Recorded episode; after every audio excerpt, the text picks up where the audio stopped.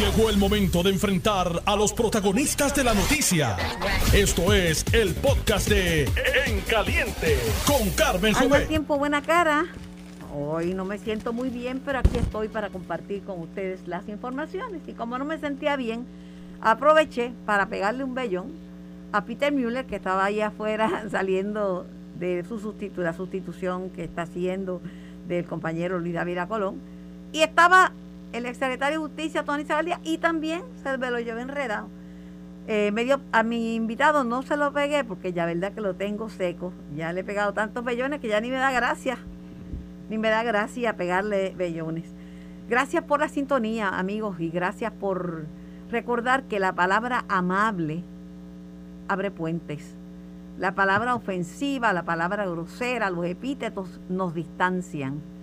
Y nos, asal- no- no- nos, asustamos y armamos, mira que si piculín con un arma, mira que si mataron tantos Estados Unidos, un tiroteo. Fatal, claro. Pero tenemos que empezar a asustarnos de la manera en que nos tratamos unos a otros. Con epítetos, con, con malos nombres, con insultos. Hay que coger las cosas con calma porque eso también es violencia. Además, usted no sabe quién está armado, hablando de armas, y usted le dice una barbaridad porque usted va en el carro y le grita, mira canto de ca, porque me diste un corte de pastelillo y se baja con un arma y hay- hay un baño de sangre. Vamos a hablar bien, y si no tiene nada bueno que decir, mire, cállese la boca. Si no tiene nada bueno que decir, cállese la boca. Y eso no significa que no se fiscalice a mí, pero no podemos tampoco pensar que somos la ley. Yo favorezco, y todo el mundo sabe que siempre he tenido un compromiso con el ambiente, toda la vida. He tenido un compromiso con el ambiente, he tenido un compromiso con muchísimas causas. Eh, pero yo no puedo llegar a un sitio con martillo en mano a tumbar las cosas a la cañona yo misma. No, y máxima cuando ya se sabe que esa no se va a construir eh, esa, esa piscina y ya se sabe que, que se está tomando este carta en el asunto. Bueno, tengo a mi primer invitado, el representante Jesús Santa, presidente de la Comisión de Hacienda de la Cámara de Representantes. Aquí le doy la más cordial bienvenida. Saludos Jesús. Saludos Carmen a ti, saludos a todos los que nos escuchan aquí por Noti1. Con esa pasta que tú tienes, a, a uno no le da ganas ni, ni de pegarte un vellón. Nunca te enfogonas, siempre está igual. Lo intento, digo como ser humano uno, ¿verdad? Pero a no veces te tiene sale, su no coraje. te sale, No, no, uno tiene que respirar honda y seguir para adelante. no te sale, ¿verdad? No. Hace falta eso. Tú sabes. Yo creo que estamos en un mundo, no solamente en Puerto Rico, es un mundo muy violento y muy violento no solamente de acciones físicas, sino verbales. Yo creo que no se mide a veces el daño que crea la palabra en otros. Eh, yo creo que tenemos que, eh, si tú le quieres llamar tolerancia, pues llámala tolerancia, pero hay que tolerar a aquel que, que piensa distinto a uno. Aunque uno se moleste, aunque uno no le guste, eh, y porque de otra manera nunca vamos a poder vivir en No- paz no en tengo- sociedad. Yo no tengo la pasta que tú tienes, pero he aprendido a controlarme. Por ejemplo, he aprendido a ser amable, he aprendido a las grandes verdades decirlas con un toquecito de humor y, y a no ofender, pero de que tengo una boqueta la tengo, ¿verdad? Y yo creo que, y- y yo siempre he dicho, el idioma español es tan rico en vocabulario que hay mil formas de tú decir las cosas sin insultar. Dicho sea de paso, Tatito, ¿para qué le dice demagogo al presidente de la Asociación de Banqueros Hipotecarios? Si tiene un punto, tiene un punto, tú tendrás el tuyo, pero mira, un punto. Los intereses subieron, la inflación está por las nubes, tan grande que la noticia que más me ha impactado a mí es que a- uno- agarraron unos viejitos robando comida en un supermercado. Yo sé que eso, eso es un delito, pero ese, ese delito a mí lo que me, me sacó fueron lágrimas. Pensar que alguien tenga que, porque no tenga para comer o que no le alcance o que, o que eh, da pena, da pena. No hay que usar eso. no hay que- eh, la cosa está mala, no podemos aumentar, subir, eh, no puede haber más impuestos, ni hacer más caro comprar una casa, ni nada de eso, porque la gente está bien apretada, santa. Y, y yo creo que, yo siempre he dicho, el, el- el impuesto que más uno paga, el más caro, es la corrupción y la evasión.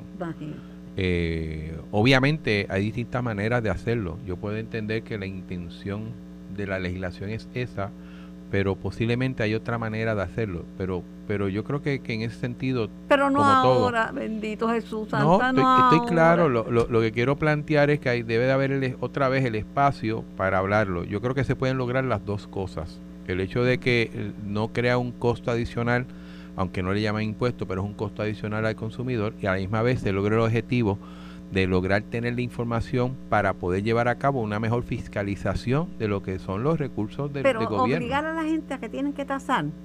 Por eso te, digo, yo Dios creo que hay otras formas y maneras, y yo creo que, lo- que estoy- Bendito sea Dios, bendito sea Dios. Ay, Dios, soy tan diplomática como tú, no puedo. Lo que pasa es que yo creo que se, No. se o sea, ya se han tra- traído varios puntos que yo creo que son muy válidos. Es cuestión de sentarse y, y ver de qué forma tú logras un objetivo que es de proteger el, el bolsillo del, del consumidor y otro que es tratar de lograr mejores herramientas para la- buscarle evasores. Eso es ya todo. no tenemos que legislar tanto, este país está sobre legislado. Aquí lo que hay es que ejecutar. Mira, el CRIM tiene unas obligaciones Pero para que al que- CRIM no le llega la información. que, que la busquen, que los alcaldes busquen. Los alcaldes saben más que nadie quién vive aquí, quién hizo esto, quién hizo lo ahí, y muy bien, sí. Esos En, dientes no en- son en de eso tienes toda la razón. Se supone que, que los municipios son las que mejor conocen el entorno mismo del ¿Y municipio. quién tiene y quién no? Dice, viste fulano, y, y, y el chisme corre rápido. ¿Viste que fulano le echó una segunda planta a la casa? Muchachos, dicen que fulano, que es un, un pelado y un esmayado, ya tiene una piscina. Así es que se sabe. ¿no? No, y, y obviamente, pero pero aún así sabiendo eso, el CRIM no tiene ni la gente y lamentablemente la tecnología, aunque ha ido ha ido evolucionando para tener Ay, eso. no legislen más. No, Fíjate, mira, lo que se está haciendo, tratando, vuelvo otra vez, lo que se está tratando es darle herramientas a las entidades para que hagan su pero trabajo. que no traten más. Dile que no traten más, cara. Mira, la ley de alma, no hay ninguna necesidad de revisar esa ley de alma. Aquí estuvo hace un tiempo Colbert y me dio una exposición tan completa. Es popular, pero todo el mundo puede tener un defecto, eso no importa. Nadie es perfecto. No, no, no tiene eso no es culpa de él. Pero me dio una explicación de cómo se ajustó esa ley de alma. Buenísima. Ah, pero que viene el señor que, que vende alma o que es simpatizante de las almas Mm. y trae un proyecto por petición, entonces hay que atentar. Mira, la se- no voy a pelear más porque no me siento bien. Oye, para no sentirme bien, peleo Mm. bastante bueno, ¿verdad? eso es cierto. Tú te casaste con una mayagüezana, pero distinta, distinta. Que no crea, tienen, si uno se porta mal, tienen su genio. Ok. La llamada del gobernador en el día de ayer. Mulet, yo no comenté del mensaje porque mi programa se acaba a las 4 y el evento empezó a las 5, así que no generalicen por la prensa, ¿ok? Este, esa papita Muller no, no es para nadie más. Se rió muchísimo cuando lo dije. Este, el gobernador exige atender eh, la medida para frenar el alza de la luz y del agua. Eh, es, eh, y también sometió, sometió algunos nombramientos, pero dame tu, dame tu sentir sobre esta extraordinaria. Bueno, a mí ya me habían preguntado si tenía era sorpresa la extraordinaria o no. La realidad es que hacía, yo diría, una semana y media, dos, se oía muy fuerte en el Capitolio de que el gobernador iba a convocar, eh, por lo menos para traerle el proyecto que él está sometiendo sobre utilizar los excesos de, re- del- de las reservas del Fondo del Seguro para un poco mitigar el costo energético y de agua en Puerto Rico. Pero con fuente Este, de repago.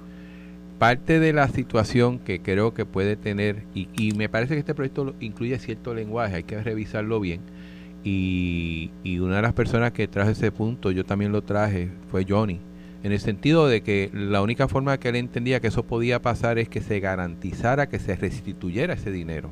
Sí, O sea, que ese, tuvimos la- famo- ese famoso préstamo tu- de que no te pago, mm, o sea, Ya tuvimos la experiencia, Exacto. Jesús, con el retiro, con los fondos del Este, retiro. Ah, y, y, y obviamente no quiere decir, no quiere decir que haya cierta resistencia, pero pero yo creo que eh, eh, el mayor escollo pudiera ser ese, entre otros, ¿no? Y Pero a si nivel el de cámara, El mismo administrador del fondo lo dijo, que me los quitan, pero que me los... Me los lo re- reponga, pues claro, y yo creo que es lo lógico, y Sí. vuelvo otra vez, yo creo que es lo, no lo lógico, es lo responsable y es lo correcto eh, como tal. Eh, yo más allá de eso, sé que hay ciertos puntos de vista de que si ese dinero se va a utilizar o no, si esa es la estrategia correcta para manejar esta situación de los aumentos de, de tarifas. Yo quiero adelantar, sin ser bueno o malo, que otros países están haciendo cosas similares. No quiere decir si otros países lo hacen que esté bien o esté mal, pero quiero traerlo porque no es el único país que está buscando alternativas para un poco aguantar o aminorar el impacto. Porque si no es una crisis en la este, economía oye, nos toca a todos, especialmente no solamente los consumidores, los pequeños comerciantes. O sea, aquí el, el, impacto de ese, de ese, aumento tarifario es fuerte. Y, eh, pero, pero, pero además, la cuando yo vi los números de lo que se gasta en la compra de petróleo, me dieron ganas de llorar. Llevamos tiempo tiempo. De, se supone que este año hubiera sido el año de la energía renovable y estamos arrastrando los pies. Tiempo es poco, décadas. Décadas. Décadas donde todo el mundo sabe, esta no es la primera vez que el petróleo sube de precio. Lo tenemos desde los 70, vamos. Lo que fue la primera Colón en el 72. De la primera gran crisis, ¿no? Y de ahí ha, habido varias más y se habla, se trae el tema, se habla que tenemos que renovarnos, que tenemos que cambiar y la realidad es que sí, hemos sido como país muy lento y cada vez tenemos te voy a corregir, no corrijo mi invitado, pero tengo que corregir. No es que hemos sido, es que somos todavía. Somos porque todavía no se ha hecho nada. ¿Qué Oye, ya mismo llama el secretario de Hacienda, porque si fue tú estás ahí sentado, llama. ¿Tú sabes qué ha pasado con, la crudita? ¿Por qué no acaban de poner la chava crudita? Después, de la pausa lo voy a llamar a ver porque no, no tengo idea. Honestamente, no tengo idea, no, no. Hablando de arrastrar los pies, ¿cuánto llevamos con lo de la crudita?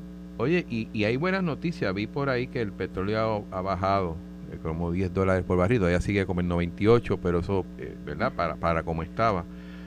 Pero, pero mientras no termine la guerra, esos números son volátiles. Como así subió, así bajó y así vuelve a subir, eso es cierto. Así mismo, así estamos hablando. Eh, pero en términos generales lo ves bien, lo ves bien que eh, la petición de la... Fíjate, yo hubiera, yo hubiera pedido, más allá de ese proyecto, que ya que nos convocan, que hubiera otros proyectos adicionales, ya sea relacionados con, con lo que es la cuestión tarifaria o otros proyectos como tal, porque en teoría, Carmen, lo único que tenemos en la Cámara es ese proyecto, más ninguno. Senado obviamente tiene, tiene ciertos nombramientos, pero yo esperaría, ¿verdad?, que más adelante sean los proyectos que pidió Tatito o no, los que sean, que ya que nos convocó, ya que posiblemente estemos hasta un máximo de 20 días, pues aprovechemos el tiempo y si hay algunas cosas pendientes. Una de las cosas que dijo el gobernador es que no va a incluir en la convocatoria unas medidas sobre el tema energético que le había solicitado Tatito. Y creo con mayor respeto que es un error. Porque yo creo que si vamos a atacar el problema, tenemos que ver toda fase. Oye, y lo que pasa, pasa, y lo que no pasa, no pasa. El total, eh, Carmen, él tiene la potestad de decir qué proyectos vienen y cuáles no. Esa es su facultad. Y esa es, su, facultad, pero yo creo que, que si, si hay algún tipo de proyecto que él entienda que puede trabajarlo, pues que se elegirle, ¿no? Eh, aproveche eh, ese tiempo. Y de otros asuntos también, inclusive este que tú planteaste al inicio del programa, cualquier tipo de enmienda, pues mira, sométela ahora. si por lo menos, lo menos que pueden hacer, Carmen, para la situación esta de los, de los notarios, eh, expande la vigencia. O sea, la vigencia era inmediata, pues baja a 60 o 90 días en lo que se discute y se busca una alternativa. Eso lo puede hacer el gobernador. Y yo creo que sería un gran paso dentro de esta discusión porque da tiempo y espacio para poder manejar eh, la inquietud que tienen. Pero él lo que dice que no quiere que se pierda la concentración ni que se pierda el tiempo otras cosas para que no, que no vaya a ser. Carmen, nosotros en cada día que tenemos de sesión no aprobamos un proyecto, aprobamos 5, 10, 20. O sea, yo creo que eh, me parece, y, como consejo al señor gobernador, que, evalúe eso. Yo creo que es la oportunidad de ciertas cositas que se quedaron, ciertas cosas que han surgido, tratar de manejarlas ahora.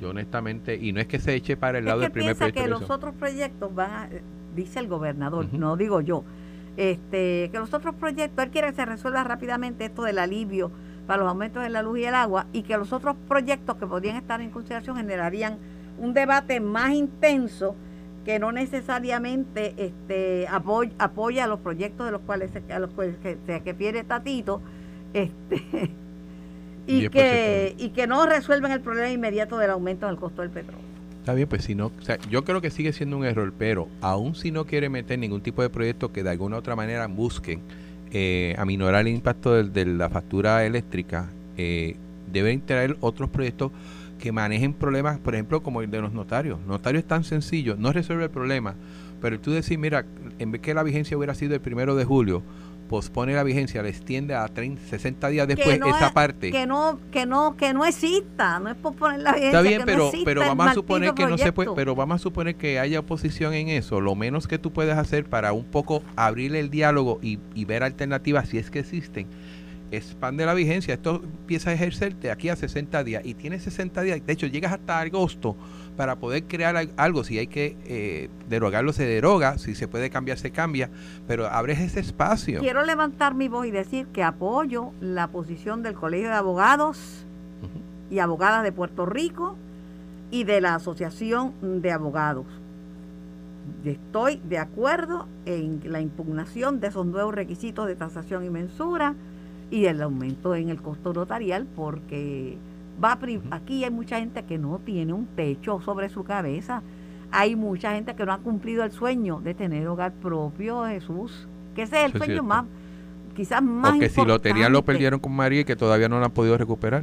Pero el tener un techo, un hogar propio es el sueño de los puertorriqueños. Y pues, hablando de eso, antes de comenzar eh, a dialogar contigo sobre la extraordinaria y conocer tu sentir, porque tú eres bastante moderado y objetivo en ese tipo de, cosas financieras. Este, queríamos un comentario tuyo, que pasó con los manifestantes que ayer se eh, llegaron con martillos, con palas, a derribar eh, el muro en el condominio Sol y Playa de Rincón. Mira, yo me alegro de que en el proceso judicial, obviamente de permisos en la agencia y eventualmente judicial, haya prevalecido lo que a mi entender es cierta razonabilidad. Las costas son vivas, se mueven, ¿no? Y, y, la zona marítimo terrestre, nos guste o no, se mueve. Esto es como cuando los cauces de río se van, cogen por un lado, cogen por el otro, no deja de ser el cauce de río. Y yo creo que la determinación que se toma a nivel de, la, de los tribunales es la correcta. Pero la ejecución en un país de orden se lleva a cabo según la misma ley lo dice. Quiero aclarar de que cuando el, tribunal toma una decisión, deja un tiempo para que la parte afectada pueda apelar la decisión. O sea, por lo general, de por lo general, usted dice, pues mira, hay que tumbar la abeja, pero si tiene 30 días, tú no puedes empezar a tumbar en 30 días porque tú tienes que darle espacio de tiempo para que la otra parte, si así lo entiende, apele esa decisión y es parte de nuestro proceso. Y así descanta para uno para el otro porque pudo haber sido al revés. Que se, que se siga haciendo la verja, pues todavía los manifestantes tenían el espacio para apelar esa decisión si hubiera sido contraria, ¿no? Y eso hay que respetarlo. Y segundo, la ejecución no puede ser eh, dos o tres personas así porque me da la gana. O sea, eso, eso no funciona así. Yo creo que inclusive eh, las, las inducieron a un riesgo de seguridad. O sea, no todo el mundo trabaja con la construcción, no todo el mundo sabe manejar el tú eliminar una verja o, un muro o una columna. O sea, allí lo que quizás a mí me parece que hubo algunos personajes que querían obviamente la prensa y salir otra vez en primera me, plana. ese Molina. Pero, pero e, ese no quería salir. Yo, yo creo que, que lo responsable es que se lleve a cabo según dice nuestro ordenamiento jurídico como tal y, no de esa manera. Eh, inclusive, vuelvo otra vez, era un riesgo de seguridad enorme, especialmente para las personas que están allí. Oye, si usted dice que se pasaron los 30 días y no se ha ejecutado, pues haga la protesta porque tiene que ejercerse lo que dice un tribunal. Pero la justicia, tomar la justicia en las manos es bien peligroso. O sea, es como si alguna persona la haya encontrado culpable y usted lo coge y se lo lleva a la plaza y hace lo que pueda con ella. Eso no funciona así. Eso no funciona así. Y, y hay que tener mucho cuidado con eso porque la justicia tiene todo un proceso a seguir, sea largo o corto, pero, pero hay dos partes y tienes que brindarle el derecho a ambas partes a poder llevar a cabo sus alegatos y sus apelaciones. Y cuando la decisión es final, pues entonces quien sea, ya sea el Departamento de, Recursos Naturales, ya sea los condómines, tiene que ejecutar la acción. Gracias a Dios que es así, Jesús. Imagínate que las cosas fueran de un ex parte, de una sola parte y que se, que olviden de una vez. No estuviéramos todavía con los linchamientos en las plazas públicas y yo creo que eso, eso para mí es peligroso, esa actitud. Oye, y qué bueno que tenían razón, ganaron el caso. Entonces, ¿qué más quieren? Eh, ¿qué, más están haciendo? Yo creo que, tienen que entender que hay todo un proceso a seguir, que el proceso es lento, el proceso es así para defender los derechos de todos. Eh, y, vuelvo otra vez, si en el periodo donde se establece remover esa verja no se hace, pues mira, eh, yo no tengo problema ir a protestar también porque las decisiones de un tribunal tienen que ejercerse, pero no hacía lo loco, no porque uno coge un micrófono y empieza ya a gritar de que vamos a tumbar esto o lo otro. Así no funciona ningún tipo de país, por lo menos civilizado que yo sepa. Yo estoy totalmente de acuerdo contigo y me, me, oyéndote hablar me acordaba de la serie La Ley del Revólver, que era en el, antiguo este, que todo el mundo resolvía a su manera. Dillon era. Sí, era eh, la Ley del Revólver. Bueno, los municipios, ¿qué vamos a hacer con los municipios? Este es el cuento, nunca acaban. Hoy es primera plana que los municipios están pidiendo el auxilio al gobernador y a la Junta. Era, este, la situación de los municipios no deja de ser complicada, eso, eso es cierto. Y hay que entender que a los municipios se ha ido reduciendo su presupuesto o su asignación estatal desde hace unos años acá, hasta el momento que este año solamente van a recibir del fondo de equiparación 44 millones, cuando antes era prácticamente el doble, el triple. Yo creo que llegaba hasta 300 millones de dólares que, se, que el, el gobierno le asignaba para distintos tipos de operación de los municipios. Si bien es cierto que la legislatura hizo un esfuerzo y la Junta inclusive eh, acogió una recomendación de la legislatura de hacer una cuenta aparte por 40 millones, hasta cierto punto dejar más o menos la misma cantidad que recibieron el año pasado, aún así... Que lo habías dicho tú en este programa. Correcto. Y, y aún así mantienen su situación. Yo creo que los alcaldes también tienen que, más allá de pedir auxilio, y sé que algunos lo han hecho, estamos claros, hay algunos alcaldes que ha sido, ha sido muy creativo. Yo estuve hace como un mes hablando con el alcalde de Comerío y, en una mesa de una actividad prácticamente me explicó todo lo que ha hecho. Inclusive me, hizo entender, por ejemplo, yo tenía un festival de trovadores y yo, alcalde, pero usted le mete unos chavitos ahí porque dice, bueno, es la única forma de yo traer gente a mi pueblo, que me gaste mi pueblo, que yo cobra el IBU, que, que, que active mi municipio y eventualmente yo recupero ese dinero. O sea, hay distintas alternativas que han trabajado, pero por la situación geográfica y económica de Comerío, sigue siendo muy difícil la administración para tu mantener de un municipio de cerca de 20 mil habitantes, donde es de montaña, o sea, no todo el servicio es más fácil darlo que quizás un pueblo en la llanura. Que se pongan creativos. Y, que y tienen que moverse. Yo sé que hay alcaldes que lo han hecho. Sé que otros pues han sido un poco más lentos en esto, pero yo creo que tienen que buscar alternativas ante una nueva realidad. Y por otro lado, el gobierno de Puerto Rico tiene que buscar también otras alternativas de cómo eh, ayudarlo. Y me explico. Fíjate que yo nunca he visto funciones del municipio pasándole al Estado. Ha sido todo al revés. Esa es la verdad. O sea, cosas que no hace el Estado, el gobierno central ha tenido que asumirlas en los municipios como sin recursos. Pero yo nunca he visto el Estado asumiendo responsabilidades de los municipios. Y, y, y, esa dinámica de que el municipio a veces tiene que trabajar con una carretera estatal porque el gobierno estatal no, no trabaja sobre ella, yo creo que tenemos que trabajarlo. Todo lo que tú dices hace mucho sentido, pero tenemos demasiados municipios. Y vamos a seguir teniendo Eso es un gran debate. Eso, eso, eso, toma como cuatro programas. Y, y, y, tengo que irme a la pausa. Y no vamos a debatir, ¿usted por qué? Porque el poder político reside en los municipios y mientras el poder político empieza desde ahí, municipios que estén en la quiebra van a buscar de dónde nos sacan dinero a nosotros para mantener ese municipio, porque políticamente les conviene a los partidos, lamentablemente. Y se sabe que tenemos municipios que no debían ser municipios. Pero, no, no. Habla ahora o calla para siempre. Me voy a la pausa. Gracias al representante Jesús Santa, presidente de la Comisión de Hacienda de la Cámara de Representantes de Puerto Rico. Un placer. Estás escuchando el podcast de En Caliente con Carmen Jovet de Noti1630. Por Noti1630 AM y su poderosa red y por el 94.3 FM simultáneamente en la banda AM y en la banda FM. Donde quiera que te encuentres, te acompañamos para hacer de tu día un día bueno e informado.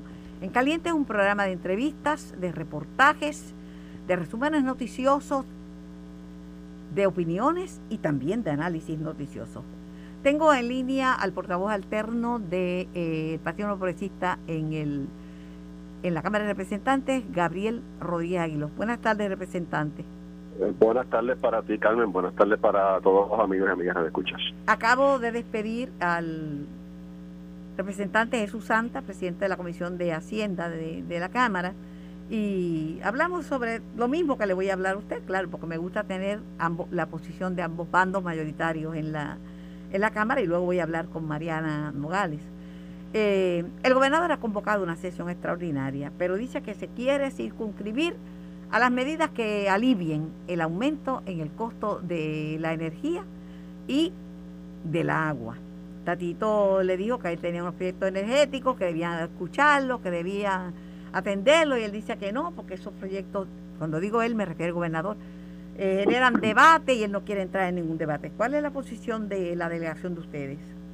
La posición de la delegación del PNP es que tenemos que atender el asunto con inmediatez y el asunto eh, que nos ocupa es el de eh, mitigar el impacto del aumento de la luz que ya está aprobado, no es algo que va a ocurrir de, de cara al futuro, es que ya está aprobado y ya entró en vigor. Así que si nosotros aprobamos esto mañana, eh, estamos hablando de que el, aumento propuesto de 4.5, 4.9 centavos kilovatio hora puede tener una reducción y quedarse básicamente en un centavo.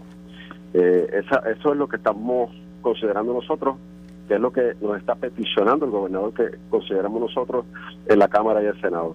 Es si estamos a favor de mitigar el impacto del aumento de la luz o estamos en contra. Ya sí.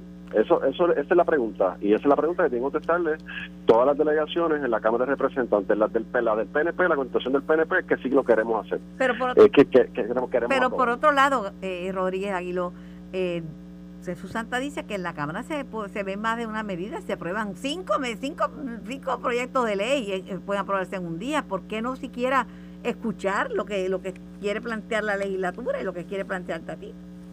Porque no podemos estar 20 días para atrás y para adelante negociando en peleas, en garatas, como pasó contra, entre los presidentes de los cuerpos eh, eh, en los últimos cinco días, últimos 10 días de sesión pasada. Eh, esto es un asunto del bolsillo de la gente. Esto es un asunto del bolsillo de los pequeños y medianos negocios. O estamos a favor o estamos en contra. Esa es la pregunta. Los demás debates sobre iniciativas que tienen que ver con eh, el asunto energético y otros eh, otros temas relacionados, lo vemos en agosto, cinco o seis medidas se, como se la voy a poner, con mucho gusto. Se la voy a poner bien difícil a usted ahora. Si a ustedes, al PNP y al gobernador, le interesa tanto aliviar el aumento en los costos de, de la energía eléctrica y, de, y del agua, ¿Qué pasó con la crudita? Que lo aprobaron, que lo firmaron y no acaban de ponerlo en vigor. ¿Quién está fallando aquí? Porque ya eso está de mano del Ejecutivo. Sí, qué bueno que me preguntas eso, Carmen. La, crudita estuvo como un mes y medio para atrás y para adelante en la Asamblea Legislativa porque lo que aprobaban no era lo correcto y cuando aprobaban algo tenían deficiencia. Ah, eh, se tuvo que corregir en varias ocasiones. Ahora comienza, comienza el proceso de implementación. Eh, espero que ya sea en los próximos días para ver esa reducción de 4 centavos por litro eh, en la bomba de gasolina. Tiene razón, eso pasó, pero después de eso, ya, ¿cuánto hace que el gobernador firmó eso? Y que dijo, no, está para rápido porque lo que hace falta es el reglamento y lo tiene Hacienda y que la asociación de suscripción conjunta pues se reúna con su con su asamblea. Ya ya la asociación de suscripción conjunta lo hizo, yo supongo que entonces, ¿qué es lo que lo detiene? Pues, ese detalle, yo no te lo puedo contestar, eso te lo debe contestar el secretario de Hacienda y el del TACO, que son los llamados a ejercer esta legislación, pero ya en los próximos días lo debemos ver eh, e implementado. Cuando lo pongan ya yo no lo voy ni a creer, porque ya la crudita va a estar cocinadita, porque ya no va a estar cruda. No lo crees, pero lo vas a sentir cuando eche gasolina. lo, vas a sentir cuando eche gasolina, que es lo importante. sí, pero, pero las cosas, mire, las cosas son cuando se necesitan. Y hay gente que hace tiempo, si eso hubieran puesto en vigor ya, la gente no estaría pasando lo que ha pasado. Y el golpe grande que ha sido para los detallistas, déjame decirle, porque el que compraba 20, sigue comprando 20 aunque no le dé para nada. Mejor no use el carro. Y ha afectado a esa industria, que es una industria, ¿verdad?, de, de pequeños y medianos comerciantes, porque eso no es una industria de de, de, grandes intereses. Carmen, definitivamente, y por eso... Ay, pero me deme la razón. Dígame que tengo razón cuando no acaban de poner la joroba crudita esa. Déjame, déjame contestártela. El, el, el gobernador no se ha quedado de brazos cruzados en ningún momento, ni con la crudita, ni con el aumento propuesto de y aprobado de energía eléctrica. Así que eh, le corresponde a la Asamblea Legislativa actuar.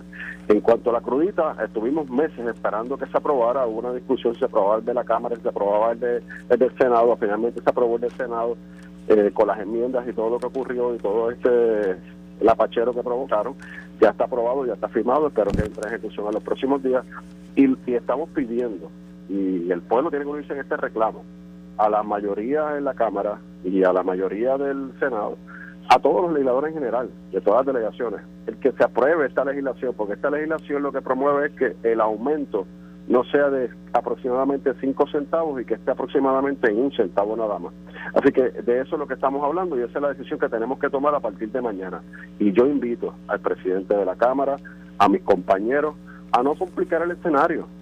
Eh, no estamos para eso. Es actuar, a ejecutar y ejecutar a favor del bolsillo del pueblo de Puerto Rico que tiene que pagar una factura más cara a partir del primero de julio si no actúa en la Cámara de Representantes y en el Senado. Y que pongan la crudita, porque si se tardó la legislatura, pues ¿por qué se va a tardar el gobierno central? Mire, el problema en Puerto Rico, uno de los que tenemos, y tenemos muchos, muchas cosas buenas, pero muchos problemas también, es que el país está sobre legislado. Y encima de eso, la ejecución es lo que tarda. La ejecución tarda, hay que, hay que ejecutar también, hay que ser rápido en la ejecución. Arrastrar los pies, con lo de energía renovable, que, que es una ley estupenda, hemos arrastrado los pies, por eso es que tenemos el problema del costo del petróleo, porque seguimos arrastrando los pies. Bueno. Pues te, pues te la doy, Carmen, esa última te la tengo que dar. Está bien. Esa última te la doy para, que, pues todos, para que seamos todos felices en el día de hoy. No, y que voy a seguir jorobando, porque por ejemplo, el impacto, y sabes qué, Rodríguez, para mí el impacto este del petróleo no me afecta tanto. Y me va a afectar menos porque estoy esperando un carrito eléctrico. Y, pero pero eso, es, eso es para mí y para los que se mudaron, pero a la mayoría de la gente esto los parte por la mitad. Sí, Carmen, y la clase trabajadora que no puede adquirir un carrito eléctrico, que la clase trabajadora que no puede poner las placas solares en su casa porque viven alquilados o no son su propiedad o tienen eh, eh, complicaciones. eso, esos son los que sufren. para eso es que queremos legislar mañana para que, no sufran. Los que no tienen casa de propiedad y los que eh, viven alquilados, porque viven alquilados, pero la, el resto hay incentivos para poner placas en todo Puerto Rico y hay incentivos del gobierno federal y no tienen que eh, desembolsar ni un chavito prieto del bolsillo, porque hay muchos pobres que ya tienen ya tienen estos sistemas. Pues, pues Carmen, tenemos que darle publicidad a ese tipo de incentivos para que nuestra clase trabajadora que están pilla hoy eh, puedan resolver por lo menos esa parte del problema que es el costo energético y la seguridad energética. El carrito eléctrico es mucho más barato que el carro de gasolina. Yo yo me quedé, porque no paga el vitrio. Los carros, pues, los carros. Pues tenemos que hablar fuera del aire para que me, den. yo, te, yo, te, yo te ayudo. Mira, esto para mí es un ministerio.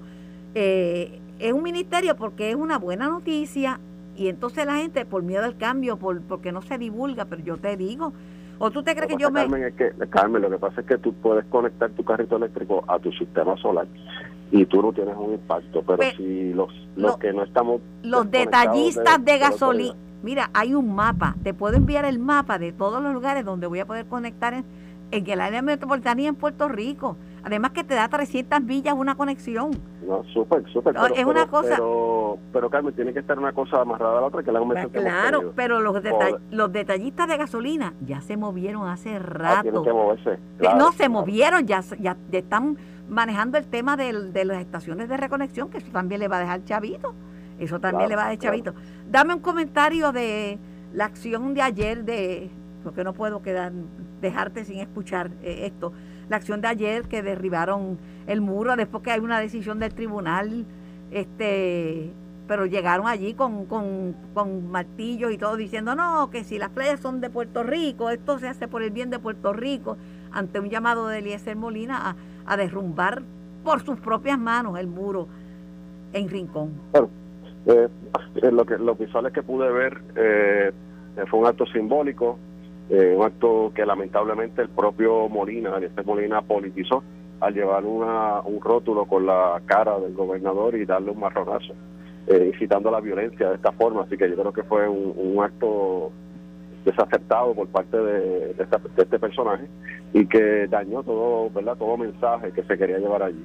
Es hora, y lo he dicho desde hace tiempo, que hay que cumplir con la, con la orden del Tribunal Supremo, hay que remover eh, esta estructura que se construyó allí y darle el espacio requerido según está eh, delineado eh, en la zona marítima pero no puede ser no puede ser uno usted por más que ame el ambiente usted no puede llegar allí a tardar porque hay que saber, eh, eh, demoler es un acto que está, debe estar en manos de las personas que saben. Además que le tienen que dar un tiempo a la otra parte para que responda, porque este es un país de ley y orden.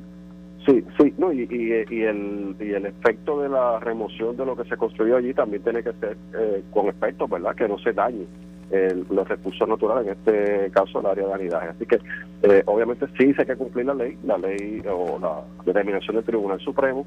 Es hora de que se cumpla, ya que tengo entendido que fueron los diferentes foros donde eh, se hicieron las alegaciones, las apelaciones y no, no prosperaron por parte de los residentes y que tienen que allanarse la determinación del tribunal y remover esta estructura, pero removerla de, una forma responsable y no afectar el medio ambiente, como estaban haciendo ayer allí, que allí estaban al carete realmente, en un acto simbólico y lamentablemente hasta algún punto eh, político incitando a la violencia, cosas que no favorecen. Gracias eh, al representante Gabriel Rodríguez Aguiló por su participación. Que tenga linda tarde. Gracias, igual Estamos en, en vivo, el, el, programa es para ustedes, donde quiera que se encuentre, los acompañamos, son temas de interés eh, para todos, para todos los que los que están sintonizando. Tengo al doctor en, línea. Doctor buenas tardes. siempre es un placer. Igualmente. Ay, Dios mío, ya yo no sé qué más esperar. Ahora resulta que aumentan los casos eh, y los sospechosos de viruela, viruela del mono en Puerto Rico. Ahora resulta que hay un caracol gigante en Estados Unidos que le acaban de descubrir, una que no, que, que no es endémico, que solo deben haber traído a algún sitio, que puede producir meningitis. Con la, con la guagua aérea que tenemos nosotros entre Puerto Rico y Estados Unidos, todas estas cosas tienen que ser motivo de, de, atención, ¿verdad? Claro. Y a mí me, preocupa más, aún más que eso, Carmen, fueron las festividades de ayer del 4 de julio. Ay, Dios mío. Ay, donde Dios había tanta gente aglomerada y sin mascarilla eh, en todas las ciudades de Estados Unidos, que son personas que van a ir a Puerto Rico, este eh, de turistas, eh, o sea que eh, lo que nos espera para el final de verano y para el otoño, pues espero que, me equivoque, pero puede ser otro, otro, otro repunte porque la gente se cree que esto se ha acabado. El problema con eso que usted señala, y yo le añado los conciertos que vienen después, porque los eventos multitudinarios vienen acompañados también de un evento artístico, que es que, es que la gente se pone a cantar y cuando usted abre la boca, lo mismo para cantar que para estornudar. Salen las, salen las partículas que, contaminantes de COVID, pero va a dos por chavo. Eso es así y eso se ha probado por estudios eh, en el pasado en el caso de tuberculosis de que se puede transmitir por coros, por ejemplo. Siempre que haya una partícula aerolizada, o sea, que se mantenga suspendida en el aire, ocurre, ocurre eso, y más si está en, en proximidad, como está ocurriendo en estas este, aglomeraciones. La gente está bien junto una con la otra, eh, y eso, pues, al hablar, al estornudar, eh, pues, propicia la transmisión del virus. Espero equivocarme, pero, lo que vi ayer es algo que, que preocupa. ¿Cómo? Yo, a todo el mundo que yo llamo está con COVID. No me siento bien, llamé a un especialista, me dijo, no puedo, estoy con COVID.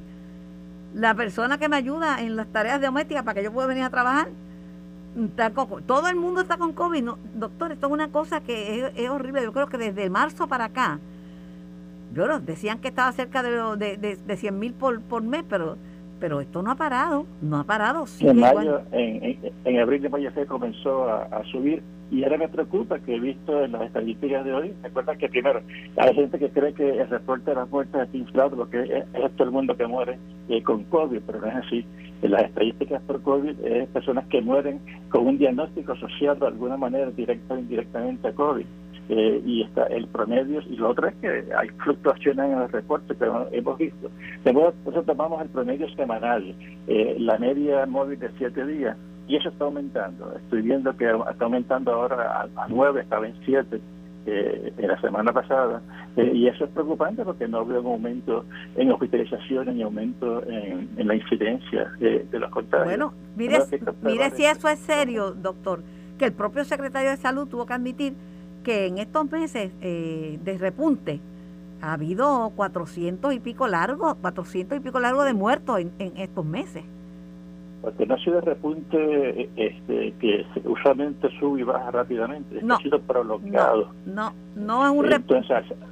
Bueno, y entonces el número de muertos total es, mayor proporcionalmente, porque son, son muchos más días, ya llevamos más de dos meses eh, en meseta, este, esto no, no se vislumbra que empieza a descender, y ese es el problema actual, que es no está tan como en previos repuntes, pero ha sido más prolongado que en otros repuntes, más prolongado que hemos tenido, por cierto, eh, y por eso pues, está muriendo este, más gente de la esperada. Bueno, pero tampoco hemos tomado medidas, salvo que el que quiera se ponga mascarilla, no se ha tomado ninguna medida adicional. Pero, pero, eh, a mí me preocupa que el riesgo de reinfección por COVID es siete veces mayor con las variantes de Omicron que con Delta. ¿Usted sabe lo que es que el riesgo sea siete veces mayor de que una persona se infecte? Eso es grande. Correcto. Eh, veo con veo con esperanza que se están desarrollando nuevas vacunas eh, que pueden ser eh, más eficaces contra las nuevas variantes. Eh, acabo de escuchar, de leer que se está produciendo en Alemania una vacuna universal contra todo este, el, coronavirus. de modo que hay esperanza que las vacunas puedan mejorar para resolver esto, pero mientras tanto hay que, hay que practicar la prevención. Y otro punto que quería añadir es que si bien estas muertes son lamentables, las muertes por, por COVID, eh, no es la primera eh, causa de muerte en Puerto Rico, eh, Carmen. la primera causa de muerte en Puerto Rico es corazón, es cáncer, es diabetes, y esas son también prevenibles. que hay que también estar observando eso, o sea, proporcionalmente... Pero una cosa, es una cosa es prevenible y otra cosa es contagiosa. El problema de esto es que es contagiosa. Porque yo sé que la, el corazón está acabando con la gente, eh, la obesidad es una causa de muerte porque es responsable de todas las muchas de esas, pero esas son cosas que uno puede controlar, que uno controla uno, uno mismo, o, pero que no se le pega a nadie. Pero el problema es que el COVID, por más que yo me cuide, me la puede pegar cualquiera. Claro. Esa es la importancia de que si hay medidas de prevención, como son las mascarillas, el distanciamiento y las vacunas, y, y Puerto Rico en este momento hay cerca de 2 millones de personas sin las vacunas al día, Carmen. Ay, Dios mío, no. Eh, eh, o sea que eh, o sea, que ya no podemos decir vacunado o no vacunado. Eh, está vacunado al día o sea está de acuerdo a las pautas del, del, CDC el Departamento de Salud tiene sus vacunas al día y mientras más tiempo pasa desde la última vacuna va, va menguando más la protección. Y eso es lo que yo este, me preocupa del tengo que reconocer que cuando salió la información de la vacuna yo hice una expresión editorial, ¿verdad?, de que tenía que tenían que aclarar qué es vacuna al día, porque vacuna al día no es tener dos vacunas, eso no es vacuna al día y, varía de acuerdo a, la edad y a, la condición de la persona y lo aclararon. Pero le quería decir también que estas nuevas vacunas, y estuve leyendo de mi amigo Fernando Cabanillas, porque lo conceptuó un amigo, eh, ya que me dio la mano en un momento bien difícil, cuando estaba yo con una bacteria bien perniciosa. Eh, hay 122 vacunas que están por desarrollarse, de las cuales 49 están en etapas finales, pero etapas finales, eso quiere decir después de octubre, para fines de año, estamos en junio. Eh, de, hecho hay una que él le dice que es una chulería, pero no por no usando el término coloquial, sino porque se llama chula y es una vacuna que están desarrollando en Tailandia.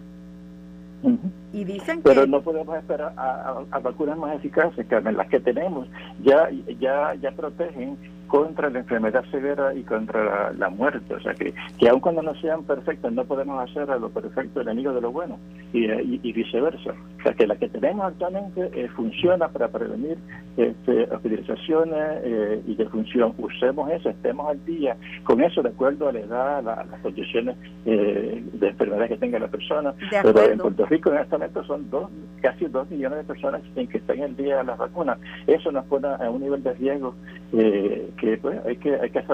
Y, nos prolonga la pandemia, doctor. Claro. Nos prolonga, porque yo estoy loca por salir de esto. ¿Usted le cree que a mí me encanta estar con una, con una mascarilla hablando por la radio, aficiada todo el tiempo?